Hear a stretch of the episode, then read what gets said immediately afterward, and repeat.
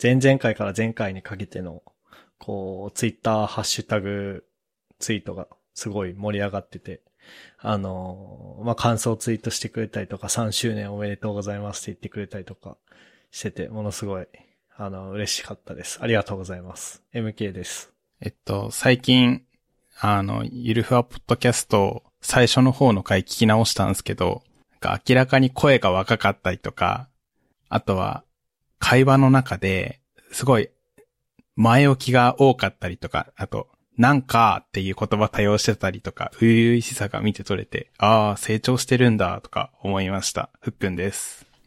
あのー、P、PC が壊れました、年です。悲しい。話。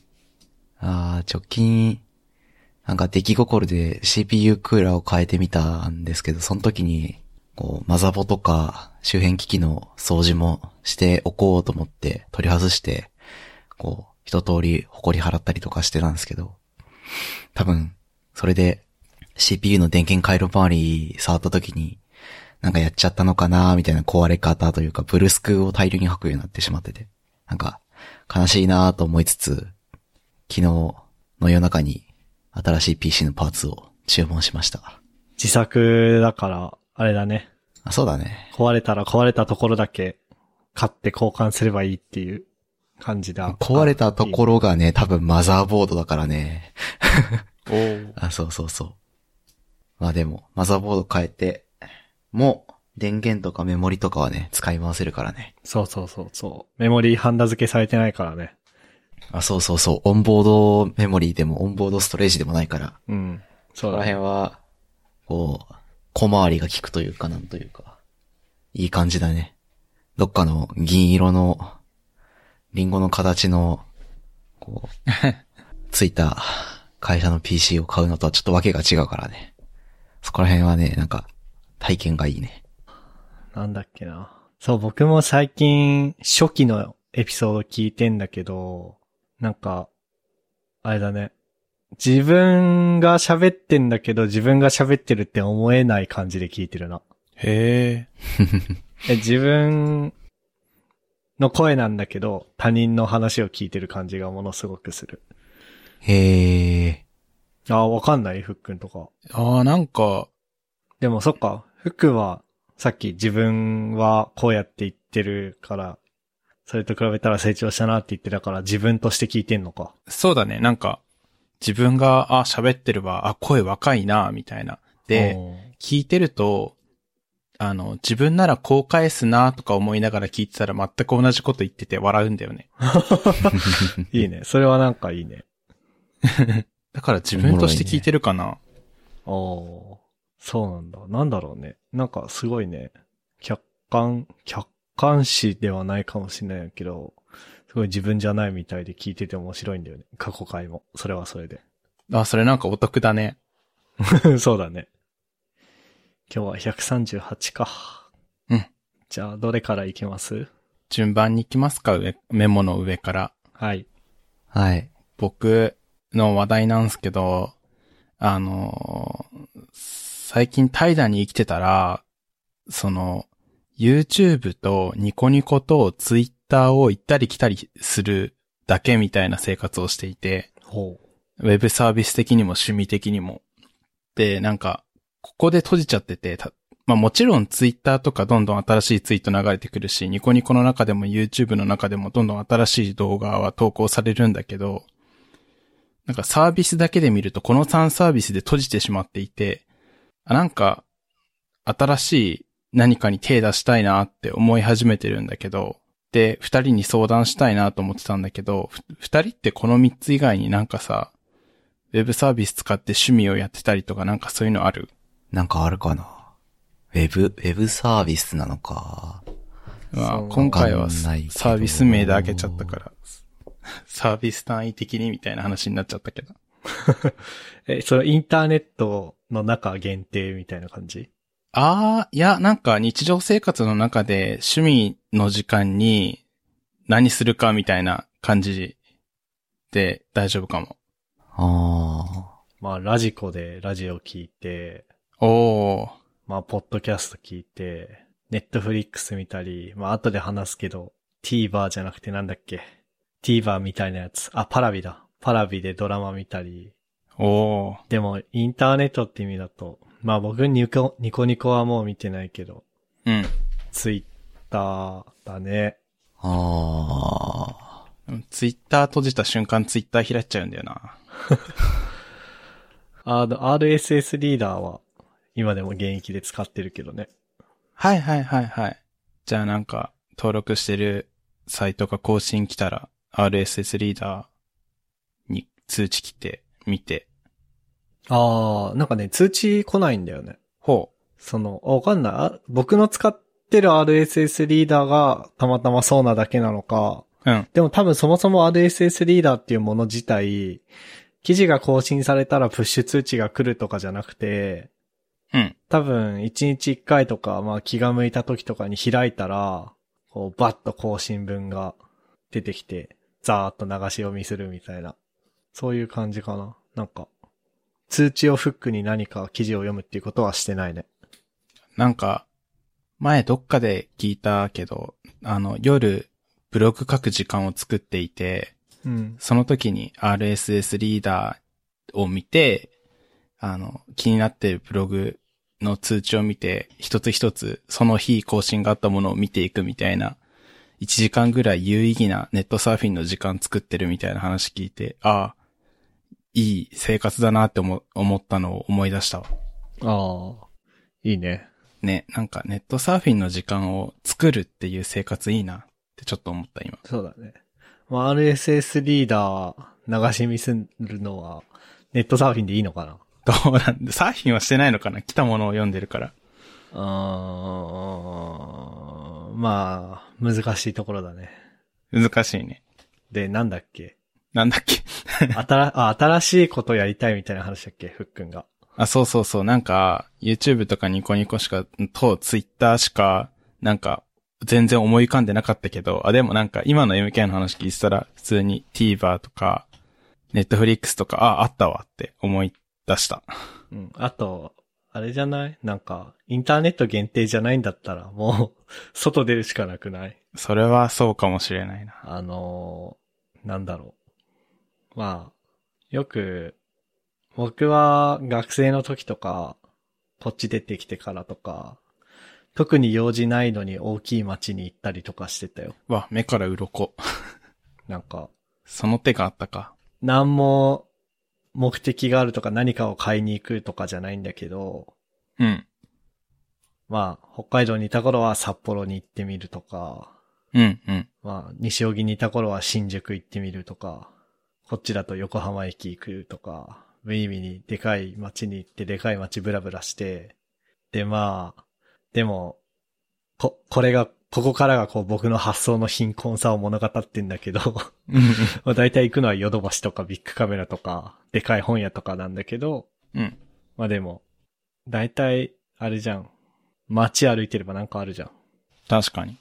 たとえ行く先がその先、その、行く先がいつもの場所だったとしても、その途中の地下街とか、駅中とか歩いていろいろ刺激があるし、うん。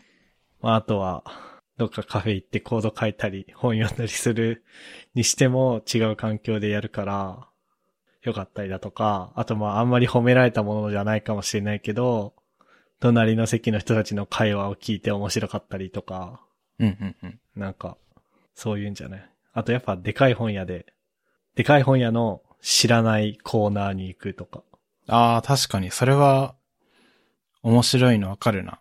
もう、インターネット限定じゃないんだったら、外に出る以外、あんま思いつかないな。なんか、しばらく忘れてたわ、その、なんだ、なんも用ないけど、街行ってみるみたいな感じ。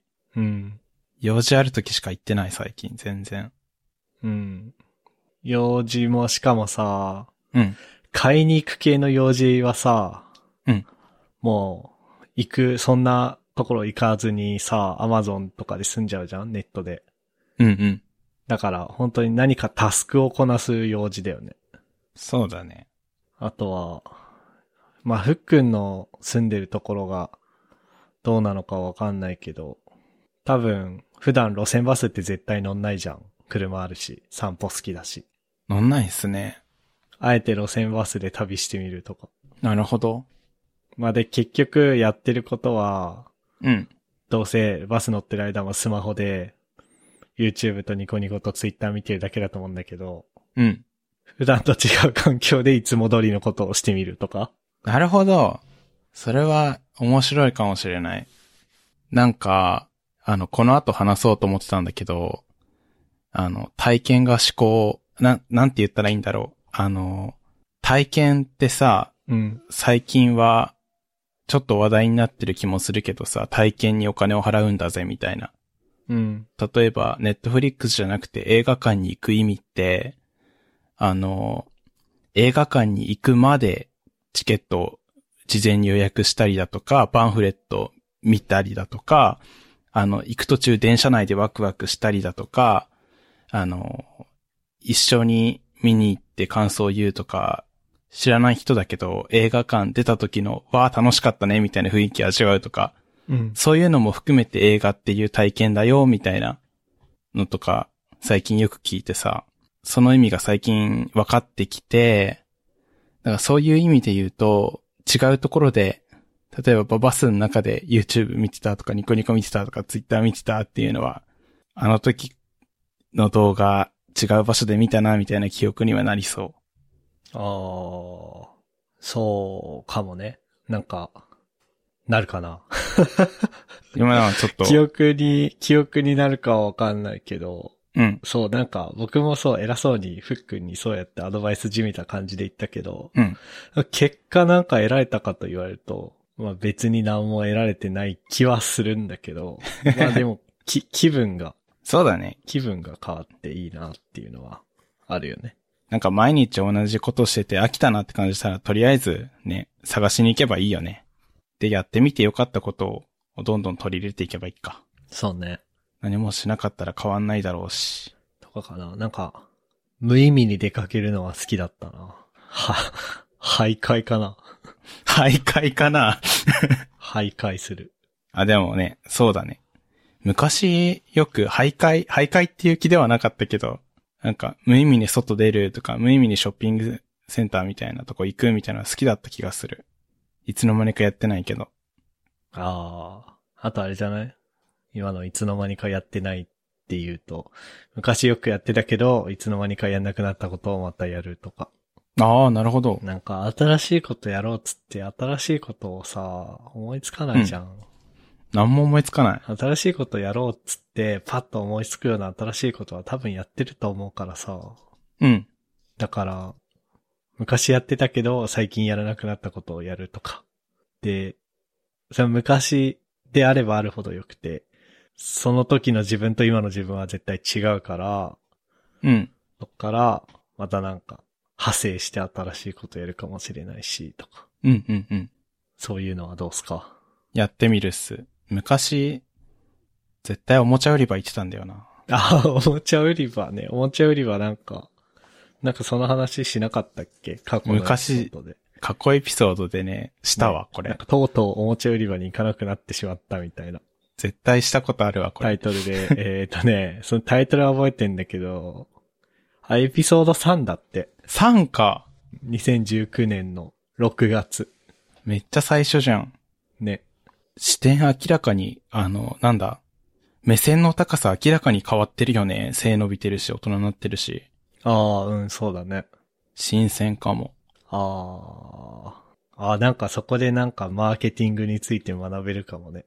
こう、子供の目線の高さにはこういうポップとか展示がしてあって、はいはいはい大人の目線の高さにはこういうのがあるみたいなのをさ、まあ適当に言ってんだけど、感じに行くとか。なんかそういうの考えながら見るの楽しそう。あと戦略が見えてきそうで怖い な。いや、昔プラモデルの棚とか見上げてたもんね。取れないなとか思いながら。うん。なんか昔、誕生日にパーフェクトジオングっていうプラモデルがあって、100分の1で。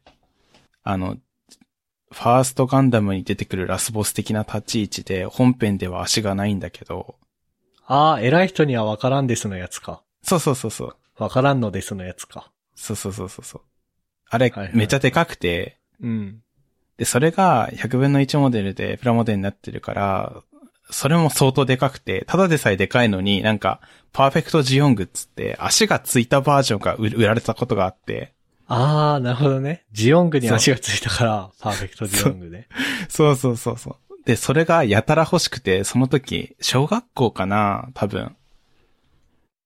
で、これ欲しいって言った時の箱が、なんだろう、当時の自分が丸まったのと同じぐらいの箱で、えー、すごいでかいね。そう、持てなかった思い出があって。でもきっと今見たら片手でひょいなんだろうなとか思い浮かぶ、浮かぶというか、想像しちゃうわ。うん。あ、プラモデルコーナー行こう。今まで言うパーフェクト14号サイズって何になるんだろうとか思いながら行ってみようかな、今度。パーフェクトジオング 70×43×62 センチらしをセンチまで調べていただいていい。る。そう。アマゾンの商品ページ見たらそんなことが書いてあった。 70って相当じゃない相当だね。しかも箱がそのサイズってことでしょうんうん。うん。自分の胴体がすっぽり入るくらいじゃない。多分。その思い出あるわ。小学校の時箱でかすぎて、入れそうだった記憶あるわ。誕生日とお年玉の分でどうにかって頼んだ記憶ある。なん、なん、なんだろう、これ。これまたあれだね。チャプターつけるのが難しい感じだね、今のはね。確かに。何の話なんだろう、これ。何から始まった新しい、新しいこと。毎日の。毎日同じものしか見てない気がするっていう危機感みたいなね。じゃあ、それで。それで。 あ、でもわかるなその感じ。最近なんか、うん。なんで知ったんだろう。なんかね、急にドラマ見たくなって、うん。で、なんか海外ドラマをずっと見てたんだけど、海外ドラマじゃなくて日本のドラマ見たいなって思ったら、なんかちょうど今、吉祥寺ルーザーズっていうドラマやってるらしくて、へで、なんかもうタイトルだけで面白そうっつって、え。うんうん。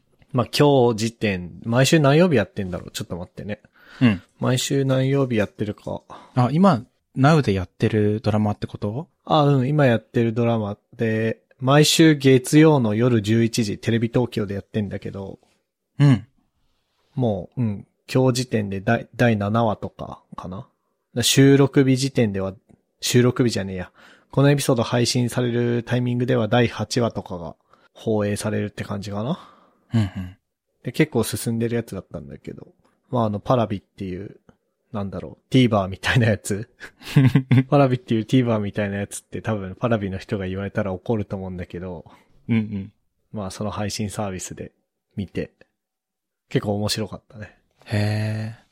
なんかね、まあ、ニュースの、増田くん、マッスーうん。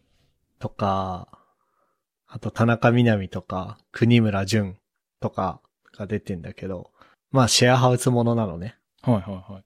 でも、なんかキラキラ系じゃないっていう。 キラキラ系じゃないシェアハウスもの。なんかテラスハウスみたいな感じではない。へえ、勝手にシェアハウス、へえ。キラキラかと思った。ね、キラキラ系かなと思ったら違っていて、あなんか、ル吉祥寺ルーザーズっていうタイトルの通り、ルーザーズだから、なんか負け組の人たちが集う、集う吉祥寺のシェアハウスで、こう、繰り広げられるコメディみたいなへえ。感じでね、すごい面白い。なんか、なんだろうね。なんだろう、僕は何が面白くて見てるのっていうのを言語化すると、なんか普通じゃないけど、普通の人うん。普通じゃないっていうのは変な人って意味で、でも普通の人っていうのは、なんか、まあ一般の人うん。エンジニアとかじゃない人うんうん。がワイワイしてるのを見るのが楽しいっていう。ああ、なるほどね。うん。普段、あまり深く関わりにはならないけど、うん。そうそうそう。みたいな。そういう感じ。これ漫画原作なのかなあ、そうなの漫画原作なんだ。今画像検索したらイラストが出てきた。あ、であも、い本当じゃあ漫画全然読もうかわからな。やでもこれ、ブログの人が感想を書くときにイラストを書いただけかな。ああ、うん、多分そうだと思う。あのね、秋元康が原作って言ってたから、うん多分、秋元康って漫画家ではないよね。プロデューサーかな。うん、原作、企画、秋元康って書いてるから、なるほど。多分テレビ用に作られたストーリーというか、ドラマだと思人んけどそうだね。。そうだね、そうだね。すごい面白い。あの、まあ見て。何で見れるんだっけうーんとね、パラビってやつと、パラビ。あと光 TV と、あとなんかテレビ東京がやってる、なんか、テレビ東京がやってる自社の動画配信サービスみたいなやつかなじゃあ、TVer みたいなやつ、かなパラビが多分ね、無料で見れると思う。パラビ自体は、月額定額制で、確か900円ぐらいなんだけど、うん。 2週間無料期間があるから、ああ、じゃあ見れるね。そう。だから僕は、とりあえず登録して、6話分一気に見て、7話以降は録画したやつで見てる。なるほどね。で、これ日本のサービスあるあるなんだけど、うん。 2週間後に解約忘れると、勝手に引き落とされるから、あるあるだね。 2週間後に解約するの忘れないようにね。うんうんうん。シチュエーションコメディっていう感じらしいね。あのージャンル的には。へえ、シチュエーションコメディ。うん。なんか、今シチュエーション用意して、そうそうそう。脚本や演出を重視して、状況が生み出す食い違いや不条理さで笑いを誘うって書いてて。うんうんうん。まあでもまさに、まさにそうだね。確かに。キャラ設定があって、シェアハウスにさ、放り込んだらどうなりますかみたいなのをそコメディタッチにって感じか。う。なんか、まああんまりストーリー言うとネタバレみたいな風になっちゃうからあれだけど、うん。多分 CM 入るタイミングとかで、今日のルーザーみたいな コーナーがへえ。 30秒ぐらいのミニドラマみたいのがあって、こう、負け組ムーブみたいなのがこう出てきて、ちょっと笑えたりするよ。負け組ムーブ。今日のルーザーっつって、こう、出演者の人がトイレットペーパー切れてやばいみたいなシーンがあったりとか。ああ、負け組だわ。なるほどね。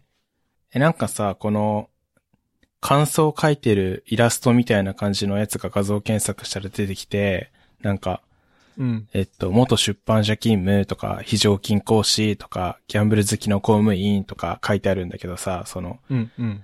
出演者の方に片桐仁さん、ラーメンズの、元ラーメンズラーメンズか。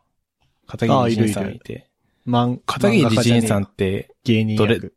あ、芸人役なんだ。ああ、じゃあ、本当にそのまんまの役みたいな感じなのかな。そうそう。まあ、売れない芸人役で、はいはいはい。なんかこう、あ、それこそ、前回ポッドキャストで話したような話に似てるんだけど、うん。えっと、芸人を目指してる駆け出し芸人って感じか、駆け出しって感じで、へ昼間は、えっと、実演販売やってる。え。へえ。実演販売やりつつ、おお笑い、それでか、あのー金稼ぎつつ、お笑い芸人目指してるって感じで、こう、ドラマのシーンの中で、どっちが本業みたいなうおー葛藤してそう。話とかもあったけど、ああ、それ言われてみればあれだね。前回の、ポッドキャスト的には、こう、どっちに情熱を注いでるかっていう話だね。うんうんうんうん。いいね。それ、その上で、芸人って書いてあっていいね。元出版社勤務があれだね。田中みなみだね。はいはいはい。田中みなみは田中みなみって感じでものすごくいい。まあ、そんなとこですかね。あの、なんだろうな。今の説明で面白いって思えたら見 て。でもあれだね。なんか MK が、邦画、邦画じゃないか、邦まあ、日本のドラマ。に見てますみたいなのって珍しい気がする。あー、でも1年に1、2個ぐらいは見るよ。そうだったんだ。まあ、あと、過去も、ポッドキャストであれじゃん、半沢直樹とか。うんうんうん。まあでも、半沢直樹は、半沢直樹見て、ドラマ結構見るよって言うと、なんかちょっとあれか。ちょっとあれな気もするね、そのパターンは。まあ、だから、めっちゃ見る人みたいな感じでは見ないけど、うん。まあ、見るときは見るよ。なんか、あれかも、僕が、ドラマめっちゃ、それこそやってるドラマ全部見てますぐらいの時があって、中学校の時に。えなんかそれでも、テレビっ子だった中学生ぐらいが全盛期かな。えうん。この話は話し方を間違えると、俺テレビ見ねえからみたいなイきりになっちゃうから気をつけて話さなきゃいけないんだけどさ。うん。そう。中学校の時とか話題が全部、その、ドラマ月9とか、うん。木10とか、そういう、あの、ジャニーズが主役だったりとかする、ドラマの話題で、そうだね。とも、友達との話題が完完結するみたいな世界線だったから、なんか、話題のやつ全部見てたな、あの時。懐だかっしいて。部屋にテレビあったもんね、ふっくん。あった。その、しかもさ、うん。何子供部屋にあるようなテレビじゃなくてさ、リビングにあってもおかしくない感じのテレビがあったじゃん。あった。だから、録画とかも多分ついてたでしょ。ついてた。たすだ、ごい今の最新鋭みたいな感じじゃなくて、あれだったよ、うあの、容量決まってるから、見たやつ片っ端から消していって、で、ずずっと撮っときたい特番とかは、ほ矛かけて撮っとくみたいな。はいはいはいはい。そう、うわ、もう容量いっぱいじゃん、金曜ロードショー撮れないよ、みたいな感じだったの。今もう全然見なくなったな、ドラマ。しかも流行ってたら逆張りが発動してて、ちょっと話題落ち着くまで見るのやめるかになっちゃうから、なん か。歪みすぎてる。そうだね。でも、それはわかる気がする。あとはなんかあるかな結構。みんな疲れてない今日。今日なんかふわっとしてる ね。うん。自分含めて。たまにあるよね、こういうのね。ね。やっぱあれかな金曜日収録だとみんな疲れてんのかなね、僕はね、勝手にその可能性高いんじゃないかと思ってる。今日なんかでもね、すごい疲れた。わかんないけど。お疲れええ様です。お疲れ様です、皆様。あの、働いてらっしゃる皆 様。いいね。マジ僕では、普通に休みだった。あ、あそうだったんだ。そう、土曜日、ん違う、日曜日にあ、そっか。採用イベントに行ってたから、行ってたっていうかはい参加、家から参加してたから、うその振り休を取って今日休みにしてた。じゃああれか、トッシーは単純に、パソコンが壊れて元気がないだけか。そう。ちょっとテンション下がってる。 いや、パソコン壊れたらね、萎えるよね。純粋に疲れてんの僕だけか。 今日なんかすごいね、疲れてね。ああ、いや、でも昨日、ちょっと大変だったから僕も一応疲れたなぁとは思ってた。ええみ 今ん週ちょなっと人生に疲れてる。今週ちょっと大変だったなぁと思って。うん、大変だった、今週。マジで。働くって、そうよね。大変だね。大変だ。同収録だとやっぱあれかな。疲れてるから、話が盛り上がんないとかあるかな。あんのかなでも、ずっとしばらく水曜日収録で言ってるけど、水曜日収録の時も、うん。今日みんな疲れてんなって時とかあったよね。あったね。うん。まあ、じゃあたまたまかあるっしょ、そりゃ。うん。まあまあまあ。これは、あの、なんだろう。エピソード5を聞き直してたんだよね、最近。うん。で、その時にはなんか、声若かったりするのもあるし、あとは、しゃ話し方が言い切ってなくてふんわりした話題しか出せてなかったりする時もあったりとか、うん。なんか、ポッドキャスターとして幼かったりとか、テクニックが育ってなかったり、みたいな感じのを感じたんだけど、うん。なんかね、荒削りなんだけど、みんなが課題に、あ、じゃあ話題にドカドカ入ってきてる感があった、なんか。ああ、それは思った。過去エピソードを聞いたときに、うん。もっと前の方がなんかキャッチボールが活発だったな、みたいなのは思ったね。あれなんだろうね、なんか、な、なんだろうね。話題がごちゃっとしたりとか、声と声がかぶ、かぶっちゃったりしないように、長年かけて身につけてきたスキルの可能性もあるかなと思ったんだけど、ああ、それはあるかもね。なんか、その、まあ、編集で声被んないようにしてるから、うんポッドキャスト上では声被ってないように聞こえるんだけど、うん多分収録時点では声被りまくってたりとかしてたかもね。ね、でもなんか荒削りの盛り上がり感はあったなって思って聞いた時に。そうそう。で、あれじゃないその、ポッドキャスト始めた当初はみんな普通に出社とかしてて、仕事してて、うん。で、収録だけリモートって感じだったけど、しばらくやってきて、まあコロナになって、コロナ禍に入って、えー仕事でもリモートワークするようになった結果、こう、なんつうの、け、傾聴じゃないけど、うん。こう、あー、なるほあど。まり割り込まないというか、うん。相手が喋ってる間は喋らせてあげるみたいなのがお互いに身についた結果、うん。こう、なんつうの、キャッチボールしてる感がなくなっちゃったのかもね。ありそうん。なんか、無線、無線機使って喋ってるみたいじゃないその、う。 オーあバーのーみたいな。同時に喋れる人一人しかいないじゃん無線機って。うん。うんうん。そうだよね。あの、ボタン押してる人しか喋れなくていいよね。詳しいしわかんないや。ああ、そう。なんか、だからそういう感じみたいな風になっちゃってるかもね。もっとじゃあ盛り上がって。まあ、そうだね。なんか、被ったりとかしても、こう、調整してできるように、その、みんなの音声別々で収録してるから、うん。被るのを恐れないっていう方針でやってもいいかもね。なるほどね。確かになんか、なんかこうしようと思ったことって大体2、3エピソード経てばできてる気がしてて。ああ、例えだからば。結構、あ、例えばそのエピソード5を聞いて、今の僕たちのその違いをね、あの、自分かな自分が意識して、あ、直せてるやんって思ったことがいくつかあって、うん。あのー、自分の話題を、あのー、言い切る。こんな感じないよね、とかじゃなくて、こうだと思ってて、みたいな。うん。あとは、あのー、声がね、なんだろうな、なんか、ふわふわしすぎてて、キャピキャピしてる、なんか、可愛いこぶってるみたいな声が、昔からおー、録音した声聞くと、そんな感じの印象を自分で受けて、自分でダメージ食らうって感じだったんだよね。うん。うわ、こいつあざとい声出してるわ、みたいな。それはさ、うん。自分の声を聞いてそう思ってたけど、うん自分が喋ってる時は、そういう自覚はなかったの、自覚なかったんですよ。あ、そうなんだ。へえ。そう。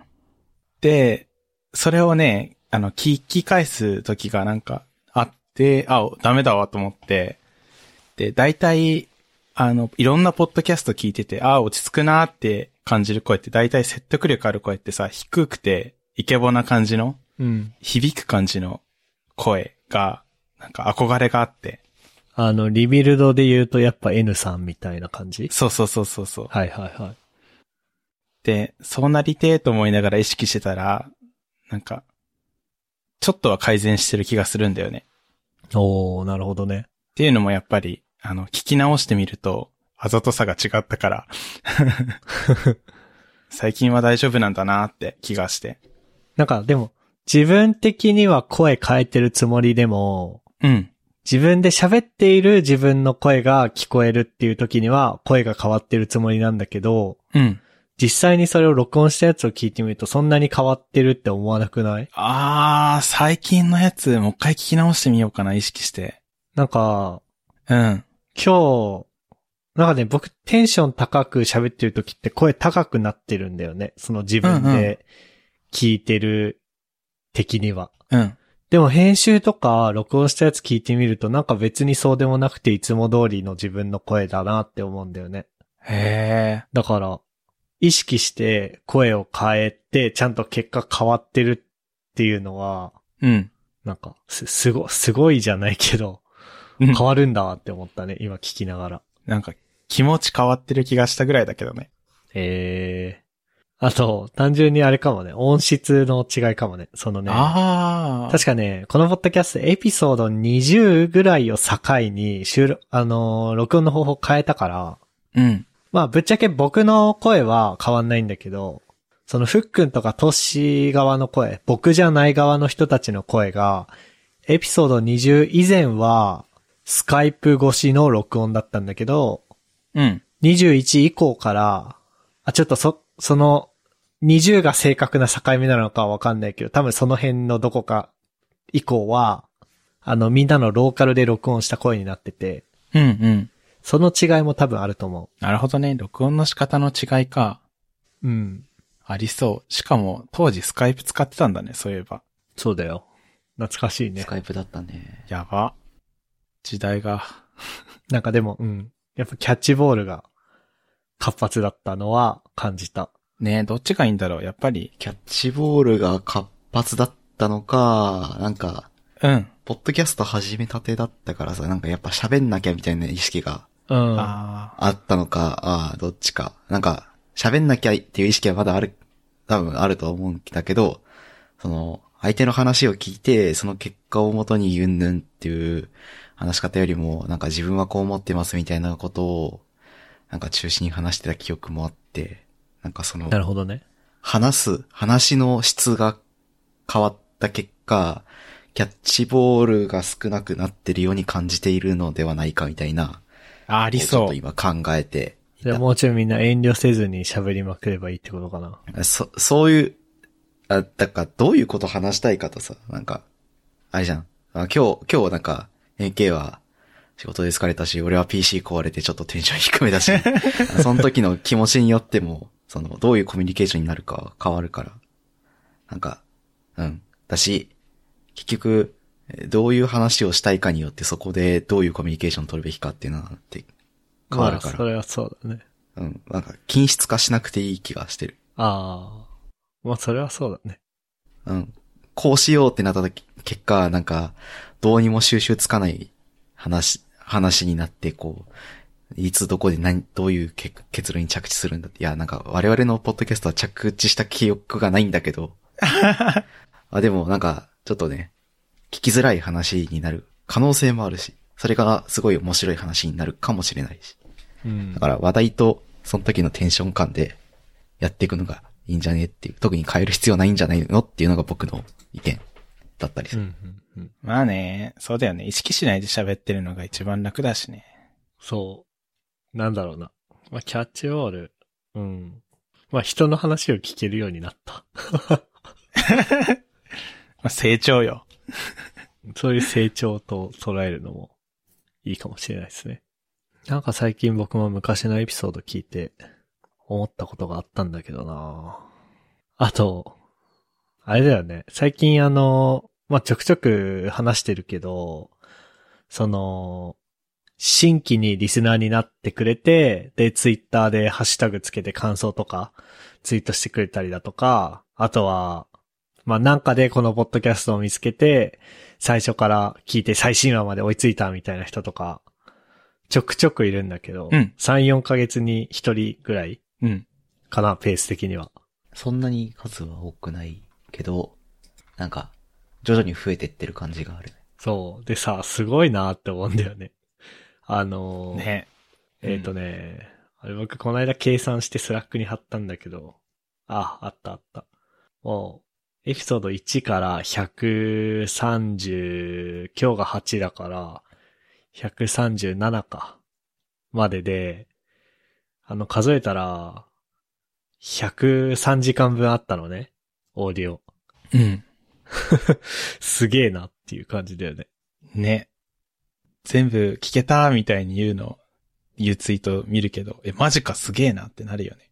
う。うんん。いや、ありがとうございます、本当に。マジでありがたい。そこまで聞いてくださるなんて。なんかでもすごいよね、その、まあ結局今ってあの、可処分時間の奪い合いじゃないですか。みんなネットフリックスを見て、うんと、コンシューマーゲームとか PC ゲームとかやって、ソシャゲやって、ツイッターやって、うん。ってやってる中で、まあ、ポッドキャストはながら聞きできるんだけど、うん。まあでも音声コンテンツって意味では、同時で一つしか聞けないじゃん多分。うん。聖徳太子みたいに、あの、ゆるふわポッドキャスト右耳で聞いて、やる気ない FM 左耳で聞いてますみたいな人は多分いないと思うから、うん。その同時に消費できる音声コンテンツって一つだと思うのね。うん。まあ、あと、なんだろうな。まあ、テレビ見ながら、映画見ながらブログ読んだりとか、映像とテキスト同時並行でっていう人もいると思うけど、まあ、音声と映像同時並行は多分無理だと思うから、うん。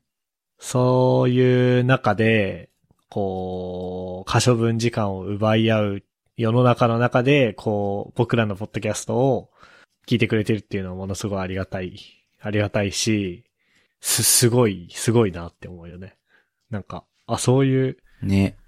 消費するだけじゃなくなったな、僕らもっていう風に思えて、うん。うん。うん。すごく嬉しいね。嬉しいね。ありがたい。まあ、そんな感じかな、今日は。うん。はい。えーっと、ここまで聞いていただいた皆さんありがとうございました。番組内で話した話題のリストやリンクは、ゆるふわ .com スラッシュ138にあります。番組に関するご意見、ご感想は、ツイッターハッシュタグ、シャープゆるふわでツイートお願いします。面白い、応援したいと思っていただけた場合は、ウェブサイトのペイトレオンボタンからサポータープログラムに登録していただけると嬉しいです。それでは、MK、ふっくん、トッシーでした。ありがとうございましりたが。とうございましりた。がとうございました。 And now, a short commercial break. 現在、エンジニアの採用にお困りではないですか候補者とのマッチ率を高めたい、辞退率を下げたいという課題がある場合、ポッドキャストの活用がおすすめです。音声だからこそ伝えられる深い情報で、候補者の興味・関心を高めることができます。株式会社ピトパでは、企業の採用広報に役立つポッドキャスト作りをサポートしています。気になる方は、カタカナでピトパと検索し、X またはホームページのお問い合わせよりご連絡ください。